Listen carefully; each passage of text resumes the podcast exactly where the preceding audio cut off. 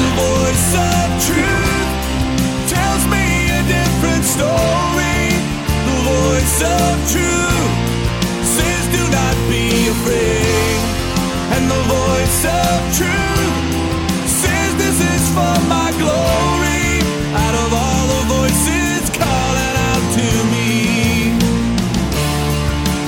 I will choose to listen and believe the voice of truth. Welcome to the Voice of Truth Radio Show. I'm your host, State Senator Mike Azinger, accompanied by my co-host, Pastor Brian Leversee, the only show in America right here where you will experience the fusion of church and state. So on the Voice of Truth Radio Show, we'll be engaging in vigorous, robust discussion on culture, history, and current events, all from a biblical perspective. So the Voice of Truth Radio Show is on at 5 o'clock on Thursday, 3 o'clock on Saturday. So we want you to tune in every week. Same show, but we have it on twice a week, and we appreciate you listening. We podcast at Voice of Truth with Mike Azinger, and we got a guest in the studio we're going to introduce in just a minute, but we always do small talk.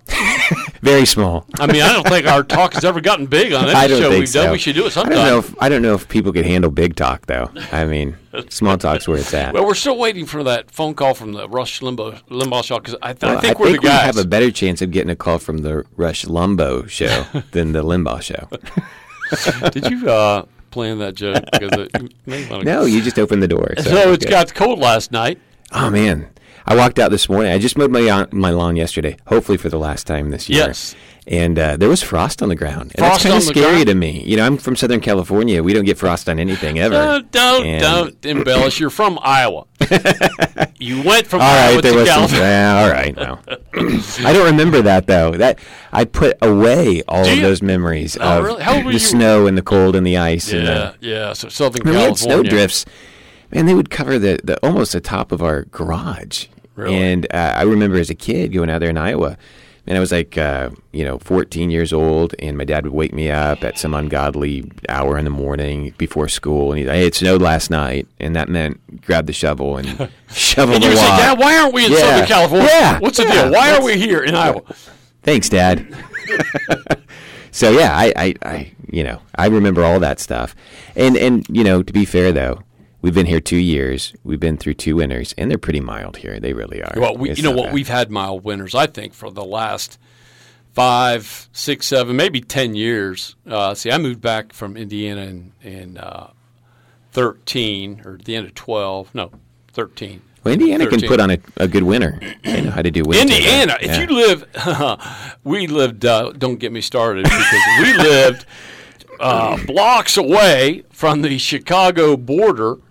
The Windy City, which is right on Lake Michigan, and is the worst winter anywhere in the world. Well, I think there's empirical data that says. Yeah, I think so. I would agree. Or close. Do they get that lake effect snow? Is that what they call it? Yes. So I lived in Crown Point, which is just south of Chicago, maybe like 45 minutes, and there's some kind of weather pattern there that has been there since creation that.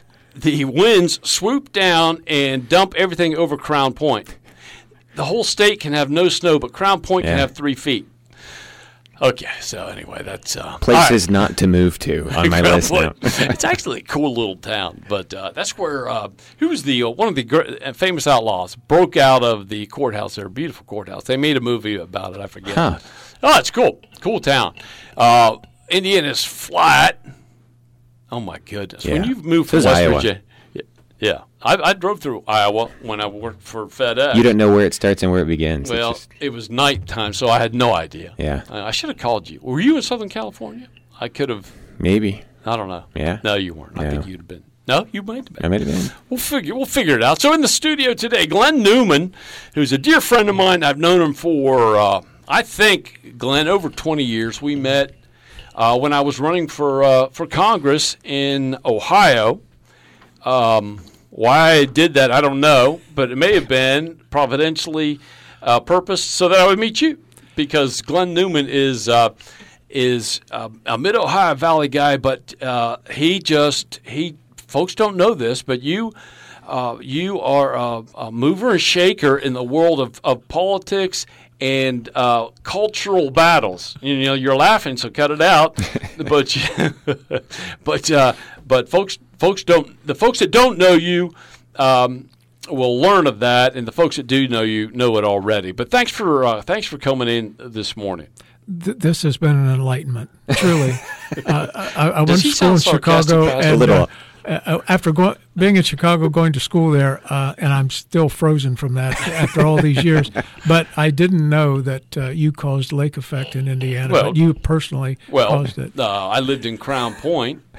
Okay, I have to do this again. I lived in Crown Point. Okay, so Crown Point is like half hour directly southeast of Chicago. Yes. And there's something about that particular point on the map that we got more snow than everyone around me. Now, it was an exaggeration when I said there was no snow in Indiana except for Crown Point. That didn't happen. Really? But 3 feet of snow. I heard that Crown Point hasn't had snow since he left, though. That's exactly correct. You're reading fake news. All right, so let's talk to Glenn Newman. Glenn has taken the time out to be with us this morning. We're going to talk about, he's got a great story, and we're just going to get into that and hear about some of the battles you've been through and how you fought the battles and what you've done over the years. You've been involved in for many years. Like I said, in political battles, cultural battles, and you still are at the age of, I won't say you're, but 76. 76, okay. Man. So he was born in 45. You said it, I didn't say it. All right, so let's talk about you were a businessman, and I want to get to this story in particular. I know you did a lot before and during your business years, but you and your wife had what kind of business? Just describe what kind of business you had, where the locations were, and we'll start with that. My wife started she wanted to start Christian art galleries and framing businesses, and a gifted artist she was, and we started those, and she never wrote or painted after that. But we wanted to start her dream was to have Christian artists on display, and real ones, and it was a wonderful experience. Some of the actually famous artists, we were bringing in at least one every year, internationally and nationally known artists to be on display, hands on, talked to, and it was an experience, and we met a lot of incredible Christian artists throughout the years. And the framing we did was museum conservation framing, which was people, we did work for a lot of museums. And so it grew out of her talent and her creativity. And we grew at multiple locations up in Amish country. We were in malls, and we were in the Charleston market. We were of course in Parkersburg and Marietta. But with all that said, our customer base reached 150, 200 miles. People would come. So all of that was because of her total and our total belief in that serving people with a Christ-based business was a good thing, and to put up images of people who loved their faith, and they produced art that reflected that. One of the most famous, of course, was Thomas Kincaid. Yeah. And we had actually he walked into the store at Parkersburg, he and his wife, Nanette, early on. And they were selling art door to door. But anyway, so we got into that. And then our political side, my wife was very political. Before, I wasn't, she was. And then I became involved with the Tea Party group and growth in Ohio. We were there, and as the Tea Parties grew and became involved in the Ohio Liberty Coalition was kind of an umbrella over them, trying to help protect them legally and all the Tea Party groups through the battles with the IRS, which was a war. Watched many good people destroyed. So it was politically we were involved with the House and the Senate and in Columbus. Yeah. So your wife. Karen was politically involved before you were, huh? Totally. Yeah, she went to the Nixon inauguration and danced the night away, and that was before we were married. And but yeah, she was very political for years, and me not so much. I was ignorant. I was the guy that would vote for a judge because his name sounded like my dog. And a guy could ruin my life with a form letter. So you're not supposed to do that, right? No. Okay. No. And it mark is, that down, Bob. But yeah, mark that down. Yes, that is. But that's where people are, and the real pain of watching what is going on is people are so uneducated about what we were given. Mm-hmm. What we were given when you started this, the mixture of church and state. That subject comes up, and you just want to say, stop talking. Mm. We can be Christians and say anything we want. Right. I mean, if you go to Jamestown, the first English-speaking settlement started in 1607. There's a church there that was built in the 1930s. In the church, under glass, is the original foundation of the original church there, where they had the original political meeting. Yeah. In 1609 or whatever it was. So we've been meeting in churches forever. There is no separation of church and state. It's a big canard. So let's talk about your business. Your business is doing well. You have many locations, and things are going great. And then describe what happened one day at work. I will do that. I need to back up just a little bit. Sure. We were very much involved. I was very much involved in a bill that was going through the Ohio legislation that stated that if a business has a freedom, they have a religious belief, they do not have to perform the service or do the act that the customer wants. So I was very much involved in it, believing in it, because if the government can tell you who you must do business with, transversely they can tell you who you can't. So anyway, I was interviewed by a TV network because I was president of this organization, and they wanted my opinion. Why, I don't know, but they did. So I gave my opinion, and the next thing we knew, it was a warm morning out in front of we lived above our store there in Marietta, and there was some noise on the street. And went over, looked out the window, and we had protesters in front of our building, which was the last thing I ever expected to have there in this little location. And there were people there that I knew, carrying signs that I couldn't believe. And we were in it, and it grew. Grew from that day to our social presence. I had to take down our social presence online, and I had to go talk to our remote locations and tell them this could be coming to you soon, which it did. And dealing with it for several months was extremely painful. So this is organized by the LGBT folks, yes, right? Yes. And they're the ones that targeted you in this interview. They're coming after exactly. Glenn Newman and his wife Karen. And their shop, Karen. Our Christian faith.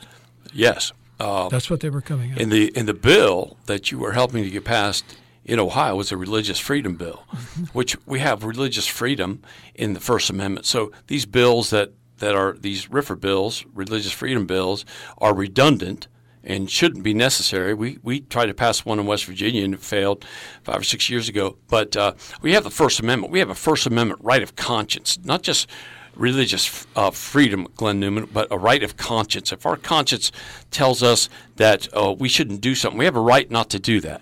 And you have a right not to be involved in, excuse me, in a gay wedding or whatever. And these photographers and bakers all over the country that are getting sued for this, they're targeting them too. They did the same thing in Indiana with Mike Pence. They targeted a little pizza shop and sent folks in and just destroyed these folks' lives. I don't know if they're still in business. I think they are. But this is what happens, and this is what they did to you, right? So then they protested your shop on Front Street in Marietta and your other locations also. And so how did this affect your business?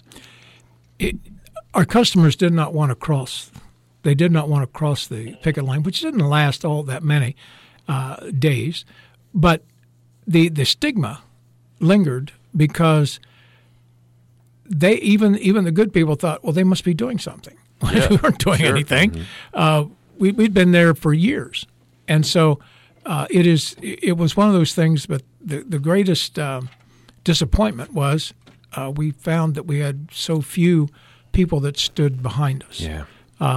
We were out there fighting this for a lot of people because it was right. The bill was right because it protected actually the LGBT people as well as the rest of the people. Well, this is the thing is there was never anybody you actually refused, right? No. There was never a situation where it was like, oh, we're not going to do work for you. No. This was simply born out of a targeting of you in an interview where you were supportive of legislation that would protect both the customer and protect the vendor in the situation of, hey, this is uncomfortable for us to be able to do business because of some beliefs that are taking place here. But there was never actually a time where you refused anybody business, correct? Correct. So they're sitting there trying to shut down your business, trying to target you, saying mean things about you. And these are people both you know and don't know who are swept up down this narrative because of a group that wants to make an example of you.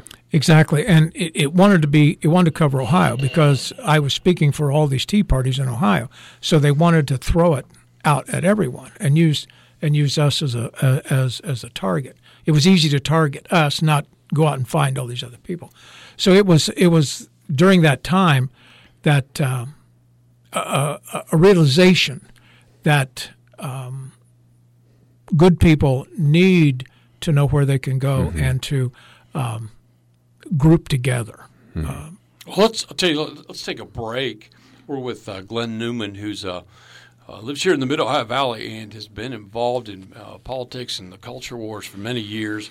Has a great story and is still hard at it, 76 years old. And I call him the general because he just has a knack that the Lord's given him for organizing and directing folks in the cultural battle. So we'll talk more with Glenn Newman right after this. You're listening to the Voice of Truth Radio Show.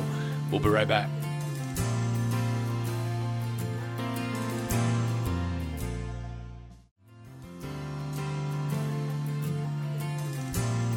Back to the Voice of Truth Radio Show. I'm your host, State Senator Mike Azinger, with Brian Leversee, my co-host. The only show in America where you will experience the fusion of church and state. We don't do any of that separation of church and state stuff here. Right? Why? We fuse it, man. It's a pastor and a politician, and they can deal with it. Sounds like a joke, doesn't it? Pastor and a senator walk into a radio show, radio studio.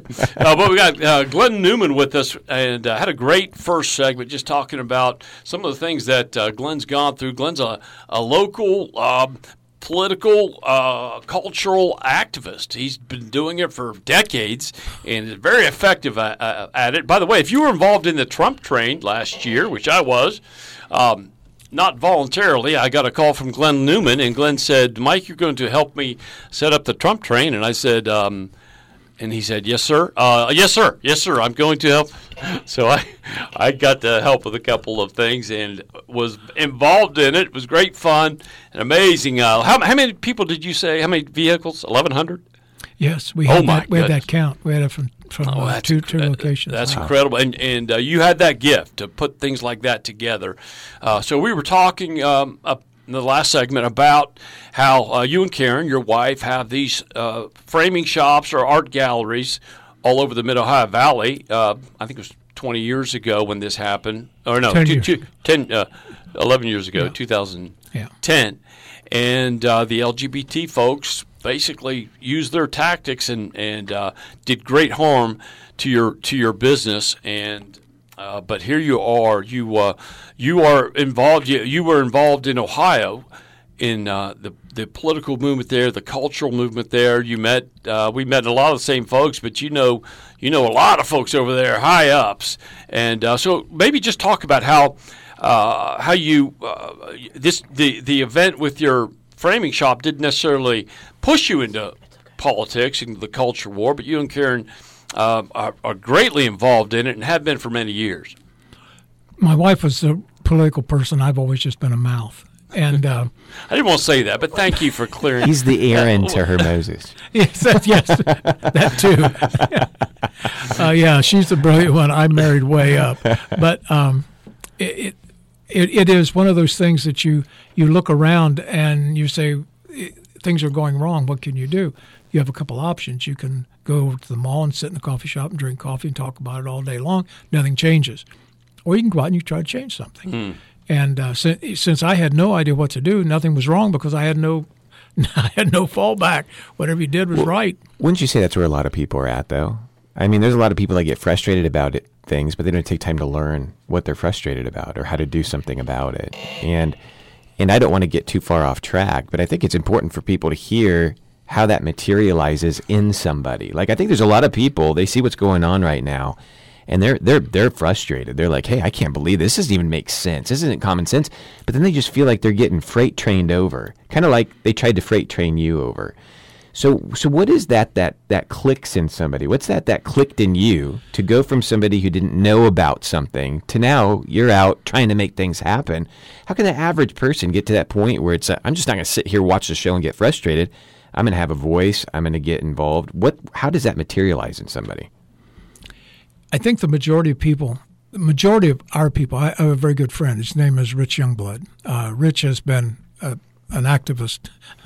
I think right after he spit his pacifier out, he said, "Follow me to the polls." But he was talking one day. I was enraged about trying to get some anti-abortion bills passed in Ohio. And Rick said, you need to understand our side grew up with a Bible that said these are the things you do and these are the things you don't do. And if you do the things you're not supposed to do, you end up in a really bad place. The other side grew up going, hey, do anything you want. It's all good and great. You can lie, cheat, whatever you want to do.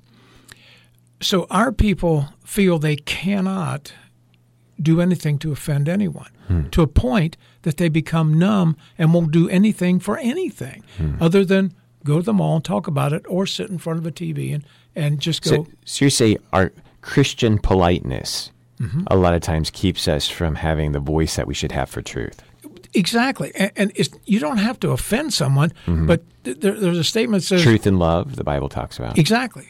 But as you let people talk to you, you're training them on how they can address you. If someone's standing there yelling and calling you names, and if you just continue to let them do that, they've learned real quick, I can do that anytime I want. Like they were in front of your store. Exactly. Yes. And I went out and talked to them about that.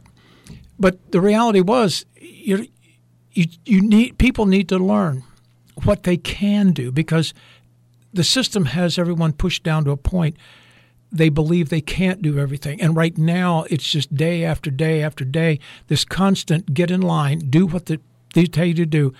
And I'm going to tell you a very quick story, but it is so applicable to what we're talking about. I had to go to Cleveland Clinic the day before yesterday, so I ran over to Sam's to get gas. And it was late, and I was really rushing. And when I pulled in to the Sam's, the line was clear back out into where you pull in. But they were all in the lines that told them the direction to go. Every car. There was nothing in the wrong direction. So I whipped around by the bank, came in the other way, came up, and I stopped. I do the same thing. And I hop out, and I'm getting gas, and these people over there looking at me like, what are you doing? You're going the wrong way. You're going the wrong way. And then the other people going, what is he doing? I got to do that too. Then it was like bumper cars, people banging and crashing to get back in. But people are so set up that if somebody tells you you go that direction, it's like being a lemming. Mm-hmm. And you don't stop and say, wait a minute, is that the direction I want to go? You know, just if I could mention, we're recording on, what day is it, Wednesday, and the show's on Thursday. So this is the day after the election in Virginia. And I won't get political here, but the guy who won, Youngkin, was way behind. And was way behind, not way behind, but fairly good amount behind, even up to the election, even up to a few weeks before the election, until Terry McAuliffe, who's the incumbent, said that parents shouldn't have any say in what or how their kids are taught. Well, guess what? these boards of education all across the country, and this is to your question about what triggers somebody. This has triggered people. Yeah. People have seen during COVID how their kids are being taught critical race theory or whatever the theory it is, and these pornography books that are being taught in schools, and parents are waking up.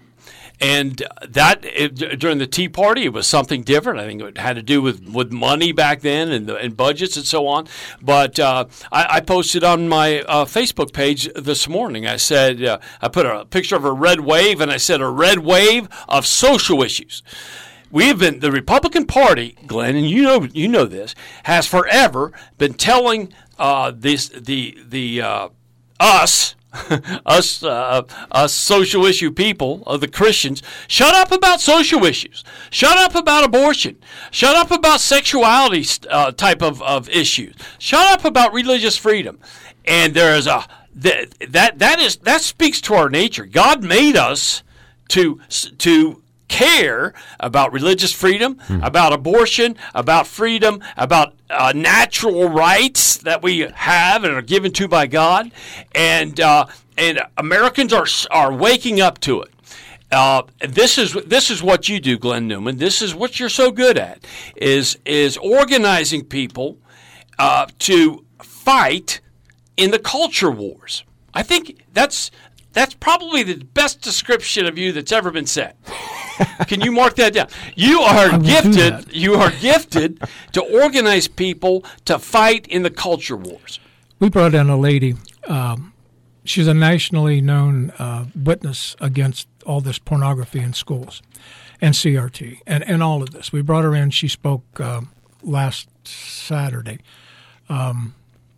in Marietta and to people that want to know what is going on in the education of their children, in government school, in government indoctrination centers. It is so prolific. Is CRT going to be stopped? No, it's not. Is pornography going to be stopped? No, it's not. When you saw the books laying on the table, that is it for a third-grade child. Mm-hmm. Once a child enters this reprogramming system, the parents have lost this child. Yeah. And in many cases, the teachers have no concept of the books that have been pouring in. Under the CARES Act, 55,000 additional pornography and CRT books have entered into and been put into electronic libraries throughout the country. Here, and in Ohio.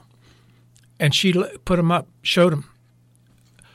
It is a travesty, and people come up and say, well, I can't take my child out of public school because what am I going to do, homeschool the child?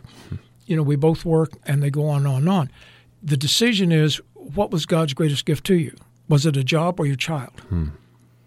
I mean, you got to back up and make it. It's a decision. Do I want to keep the second job, third job, whatever, or do I want this that was this child that was given to me? Mm-hmm.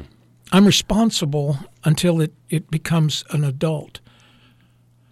And these children, the pure pornography that are given to these little children, and the enormous amount of transgenderism that is given to these children, and the amount of that is so staggering that she started at 12:30. We cut her off at 4 because it was so oppressive. I couldn't deal with it anymore. Yeah, and this works. I mean, these children are brainwashed, and you know how it is when you learn something when you're young, it stays with you.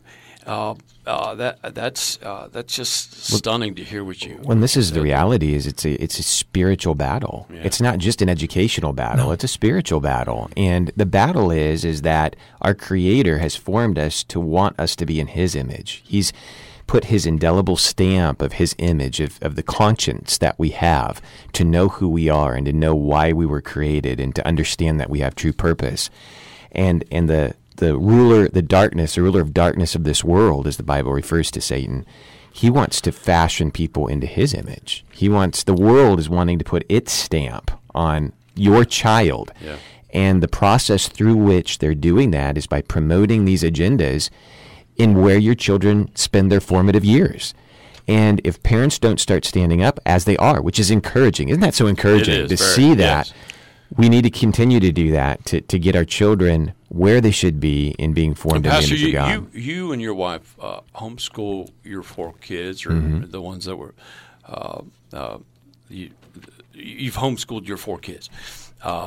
My kids are in a Christian school, so I was studying with my 12-year-old daughter the other night, Glenn, and the curriculum for Wood County Christian is where all my kids went, at least for part of their education, is Bob Jones University Press. Okay, so Bob Jones, do you remember in the 80s when they just got creamed? It was just right. My sister was there and my brother-in-law.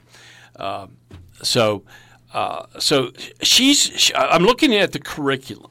First, it's above my head. It's very rigorous, and it talks about it relates everything to creation. It brings everything back to God, Pastor. Yeah. Everything back to God. It's going to be one or the other. Yeah. And one thing about homeschool, during this whole COVID thing, you know, God will get the preeminence, right? During this whole COVID thing, homeschooling has doubled or tripled. Yeah. Among the black folks, Glenn, it's up 5 times. 5 times as many people in the black communities are homeschooling their kids now as opposed to 2 years ago. So people are waking up. They are waking up, and it's so exciting to see. So we're about out of time, Glenn Newman, but I want you to talk about your group, the Mid Ohio Valley Citizens Action Coalition, that you have done. You've led this group for 15 years, twice a month. That to me is just phenomenal and amazing. So tell us about the group, where they meet. I've been there a number of times. And folks will love it. A lot of folks, the emails I get as a state senator are that I respond to are folks are saying, look, what's going on? What can I do? And they feel alone. Yes, they feel right? alone. And I've directed many people to this group over this whole mask and vaccine thing. And vis-a-vis John Davis, who's one of your right-hand men, and he's a great leader. So tell us about the group, what you do, how long the meetings are, where they are, and so on. Mid Ohio Valley Citizens Action, turning talk into action. Nothing happens if you talk about it. It only works when you get out and do something. And we meet the second and fourth Mondays of each month at Freedom Gate Church in Marietta on Tennis Center Drive, and the first Tuesday of each month at the Rock Church in Parkersburg. And it is we have many teams. We have education teams. We have wellness teams. We have preparedness teams. We have our voter integrity team, which is going out and surveying to hopefully turn around and go back to paper ballots throughout Ohio and West Virginia. And we'll be voting one day only, and not this extended time for the destruction of our liberty. Is there a way to get a hold of you or one of your right-hand men, or should they just come to the meeting? We'd love for you to come to the meeting. Our website is movcac.com. You can always go to the website, sign up for our emails that come out about every other day. The meetings start at 7. They end when I can force them out of the buildings. And well, that's because you don't want to leave when you go to these meetings. You don't. I've been to a number of them. So my wife's been there. My kids, they all love it. It's so good. It's you meet in a church, which you should be sued for because that is not a separation of church and state. Bringing politics into the church, how dare you? And we meet in churches because we, as this action group, must have the blessing of God. Amen. And I love that. It's a wonderful thing. So. We're done with this segment, and I appreciate you so much coming in. We're going to do one more segment on abortion. Can you hang around? Because we're going to there's some really exciting things going on. We'll do a quick segment, but I'd like to have you in on the conversation because you know Janet Porter, and I know her a little bit, but not like you do. And there's some really exciting things going on with abortion. The Supreme Court is hearing the Texas case, correct? So, Pastor, we're going to come back in a minute with Glenn Newman, talk about some of the abortion stuff going on, and then we'll do our etiquette segment, which millions around the world tune Absolutely. Into. Have we done the numbers? They count on this. Civilization is held together by that segment. I didn't want to say that, but I think you're right. I don't think I'm overspeaking. You're right. All right, so I'm going to quit the overspeaking that we're both doing and tell you you're listening to the Voice of Truth radio show with Mike Azinger and Brian Leversee. We got the next segment. We're going to talk about abortion, and this will be fascinating to you. Glenn Newman's going to stick around, and we'll be right back.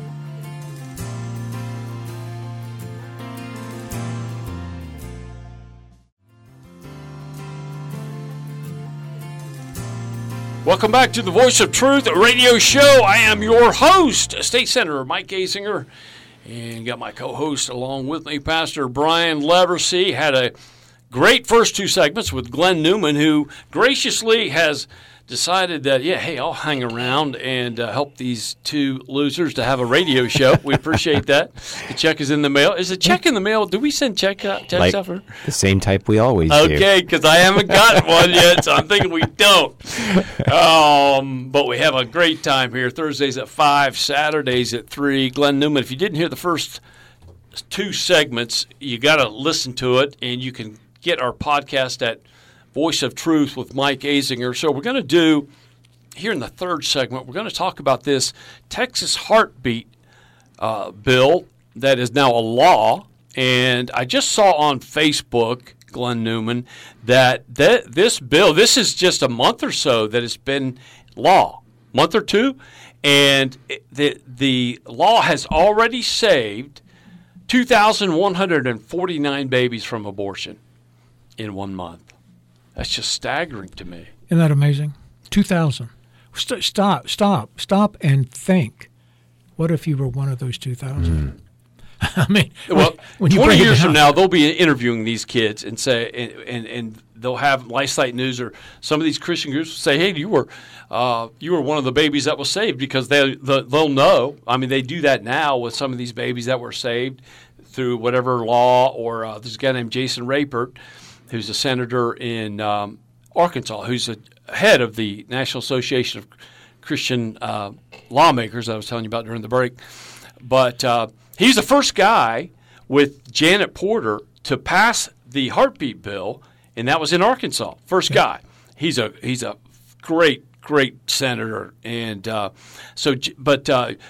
I know Janet Porter. I know her just from a few conversations, and she wouldn't really know me if I passed her in the hallway, but you've known her for a long time, and these are her bills. Is that correct? That's correct. So she's had them written. She wrote them, or had an attorney write them, and she's the one that started the Heartbeat Bill. She is the one that started virtually every bill that saves any child from government murder. And she writes them, pushes them, talks them, spends hours on her knees praying for them. Mm-hmm. Hours and hours and hours and hours, and committed her life to this. She has committed her life to saving these children, and it is phenomenal. And it just passed in Ohio a year ago or so, and she was all over it, Pastor, all over it. For years. But, I mean, when it went to Ohio, because that's her home state, right? Mm-hmm. She was born and raised in Ohio. I think Western Ohio. She's buddies with Lori Viers. Do you know Lori? Very well. So Lori is a big pro-lifer in Warren County, which sits right around the Cincinnati border there. And Lori is just phenomenal. But her story is absolutely – Janet's or Lori's? Both, but Lori's is a story of victory. Hmm. Just an absolute story of it is beyond words. It is her. It's her.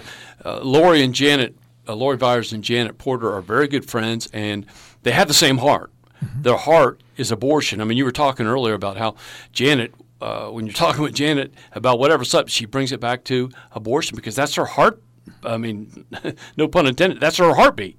So God has given both these gals a heart to save babies, and we forget about it driving down the street. But babies are being slaughtered every day, and how God, Pastor Leversee, how God has that much mercy, I don't know. But we let it happen. I let it happen. I mean, folks fight it, and we do fight it, but it's still going on. But God is so merciful to America that He hasn't judged us more harshly. Yeah. But the Heartbeat Bill is going on, passed in Texas. It's a different bill too. I mean, I don't understand it completely, but citizens can sue. Citizens can take up an action against whoever. So the left hates it. Satan hates it. Look at you already saved over 2,000 babies. Yeah. Satan's going to hate that. And so Roe v. Wade is in peril a little bit again. Glenn Newman, do we have the votes on the Supreme Court to overturn Roe and send it back to the states? If I knew that. I look at our Supreme Court and I just am baffled. I look at the voting that just occurred. Talking about the Maine decision? Yeah. So in Maine they passed a law that gave them vaccine freedom, and two Trump appointees, Kavanaugh and Amy Coney Barrett, they're supposed to Amy Coney Barrett, she's a strict constructionist. You've never seen anything like her. She folds like a cheap tent on the big stuff. I mean, when Trump needed these folks, Kavanaugh, Gorsuch, Amy Coney Barrett, they fold. Hmm. And that's what worries me. Barrett and Kavanaugh folded on the Maine decision. Gorsuch very bravely wrote a dissent and on the vaccine mandate thing, which is just freedom, folks. It's just freedom. Mm-hmm. You have the freedom not to be forced to take a vaccine. So that's Glenn. That's what I'm going off of. I'm watching decisions like that, and that really, really concerns me when something as gigantic as Roe comes before this court. Alito, yes. Alito will overturn it. Clarence Thomas, yes. After that, I don't have a full confidence in any of them. No, there is no confidence there. I am baffled. I was baffled from the time those two went in. They went in and before we were disappointed. Those two, I was beyond disappointed. Barrett and Kavanaugh. Yeah, Barrett and Kavanaugh. Yes, it's like, and they, I don't want to get into the Trump stuff. It gets old, but when Trump just wanted a fair hearing on this election, they just ran for the weeds.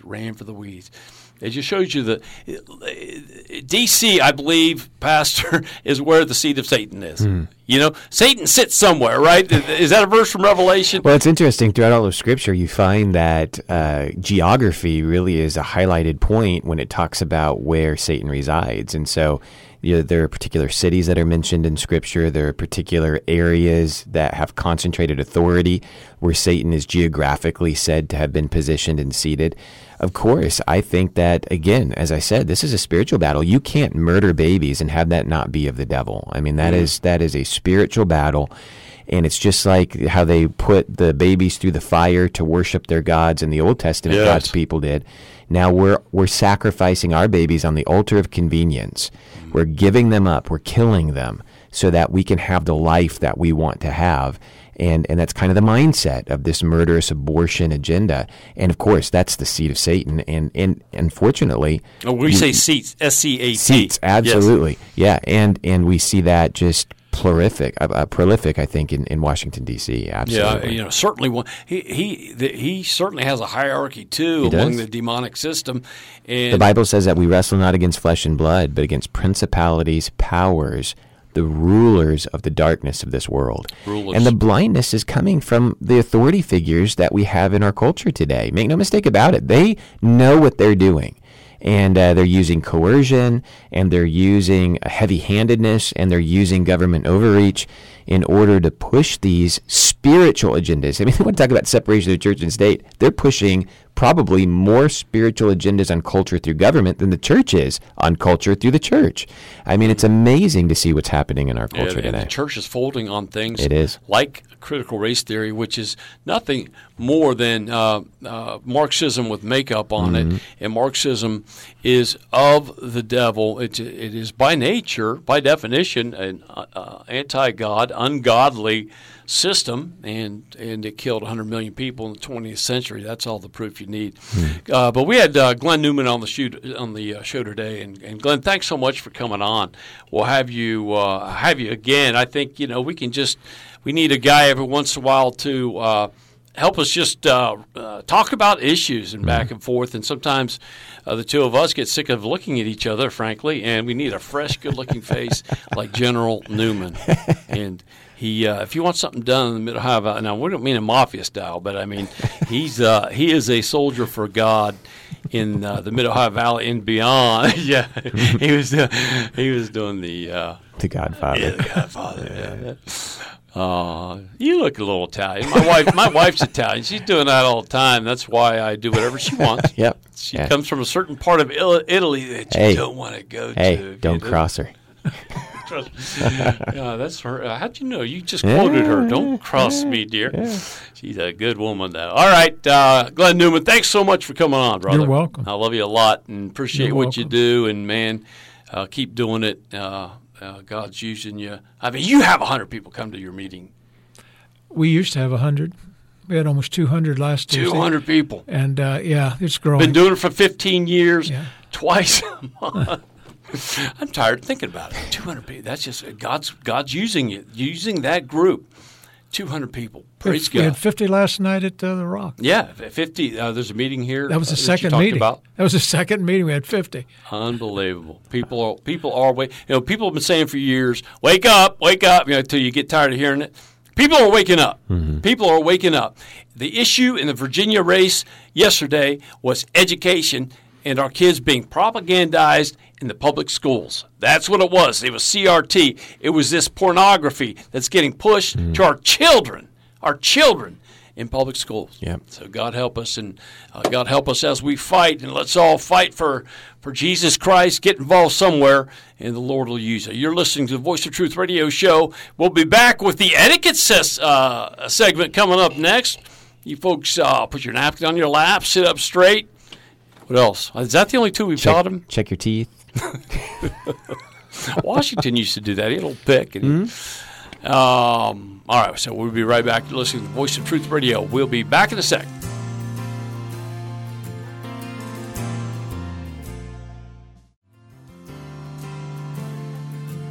Welcome back to the Voice of Truth radio show. Your host, Mike Azinger, state senator, your co-host, Brian Leversee, pastor at Fellowship Baptist Church. We should mention that you pastor there. Yes, and that I attend there, and but I feel like I'm still a decent Christian anyway, in spite of the fact that I listen to your preaching every Sunday.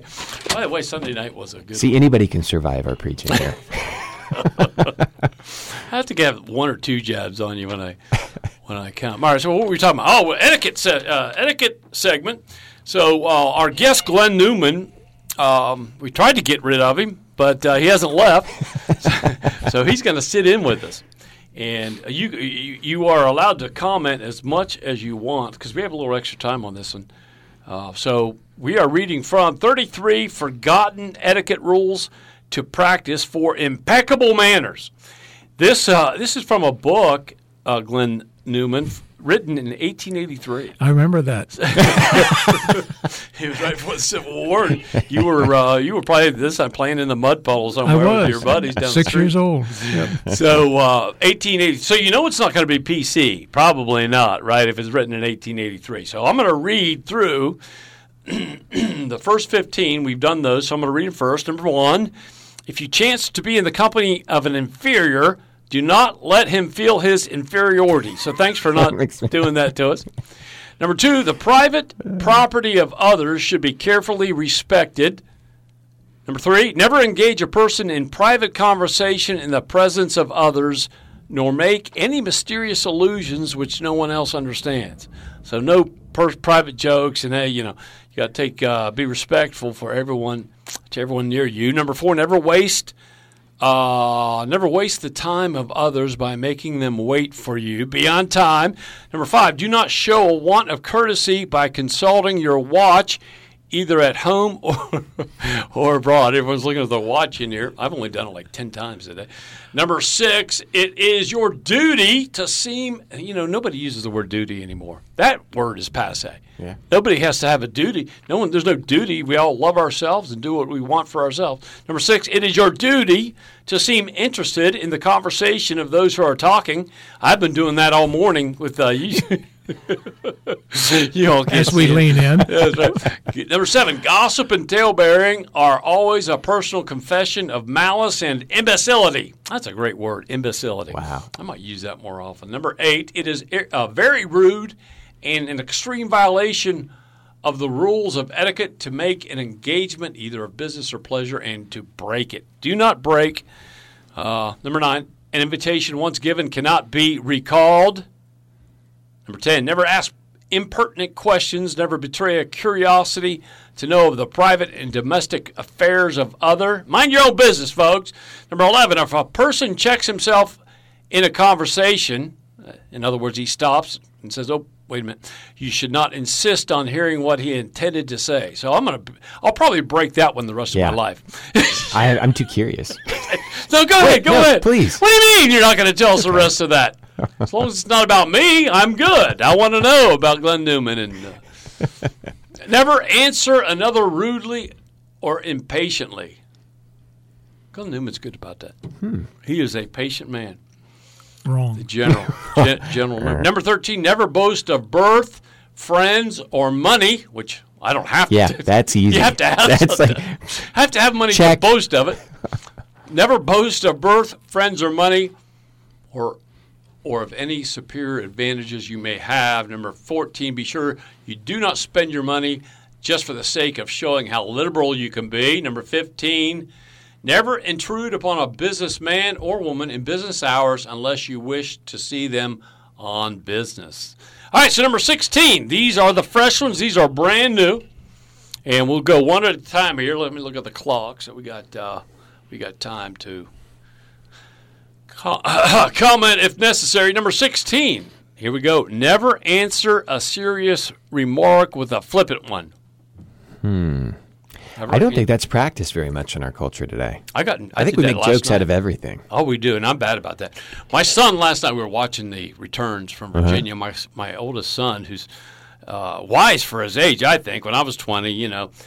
So he starts into this speech on, you know, morals and standards and so on, and so my wife and I just kind of made a joke, like, "Oh, you're," you know. He said, "No, I'm serious." He was saying, "No, take me seriously. I just gave you my heart. Take me seriously." And so we both apologized. Look, bud, it was a good speech. So never answer a serious remark with a flippant one. Number 17, always show respect for the religious opinions and observations of others, no matter how much they differ from your own. This is 1883 that this is written. So does that mean you have to believe it? No. Does that mean you have to say, hey, you have some good points? If it's not biblical, we don't agree with it, and we don't say, well, that's a good, you know, that's true if it's not true. But I think that with the unsaved, you got to be respectful. Even if you disagree with the point. Well, I mean, both those points of etiquette right there, if those were practiced today, would eliminate a lot of the strife that's going on in our culture right now. I mean, to just listen to somebody with respect, and then if you want to give your position, that's great. And then don't be flippant with people when they're trying to be serious with you. I mean, we mock and mock and mock and mock today, and I think that just stirs up more and more, you know, fuel for the fire. Yeah. It's not speaking the truth in love. No. Like you mentioned earlier, and I have a buddy who's a missionary to Muslims, to Islam, and winning Muslims, a lot of them are seeing visions of Jesus Christ. It's just it is ubiquitous.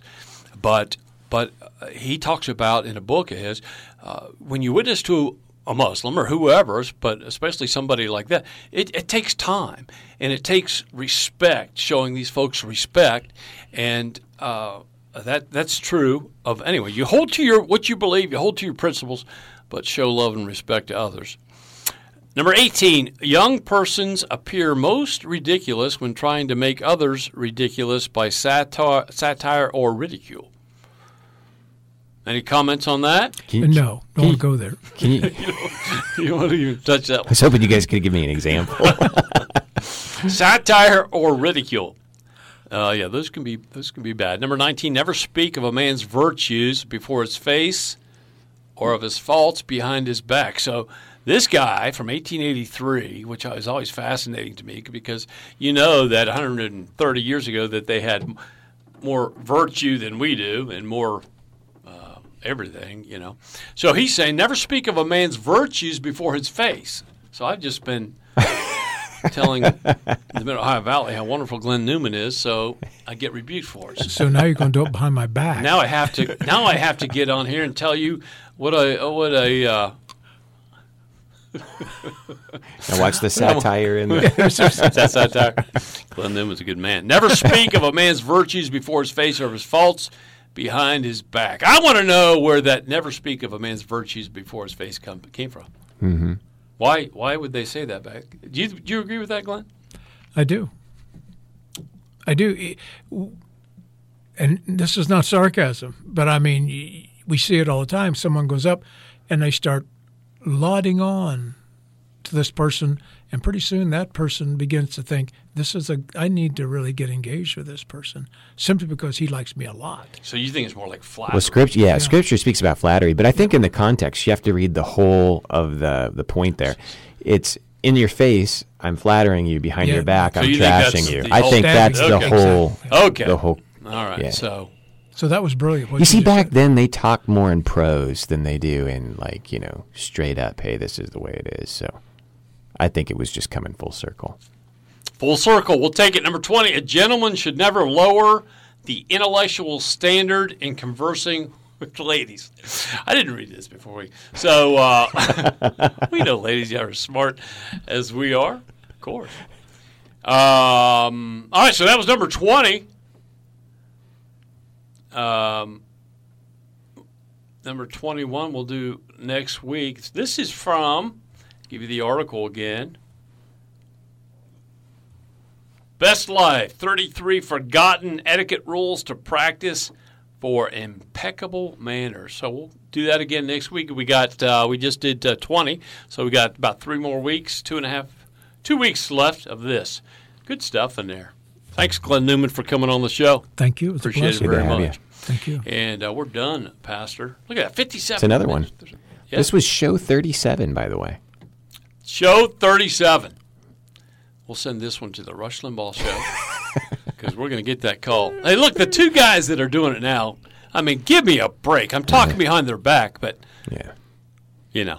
they're better than I am. So.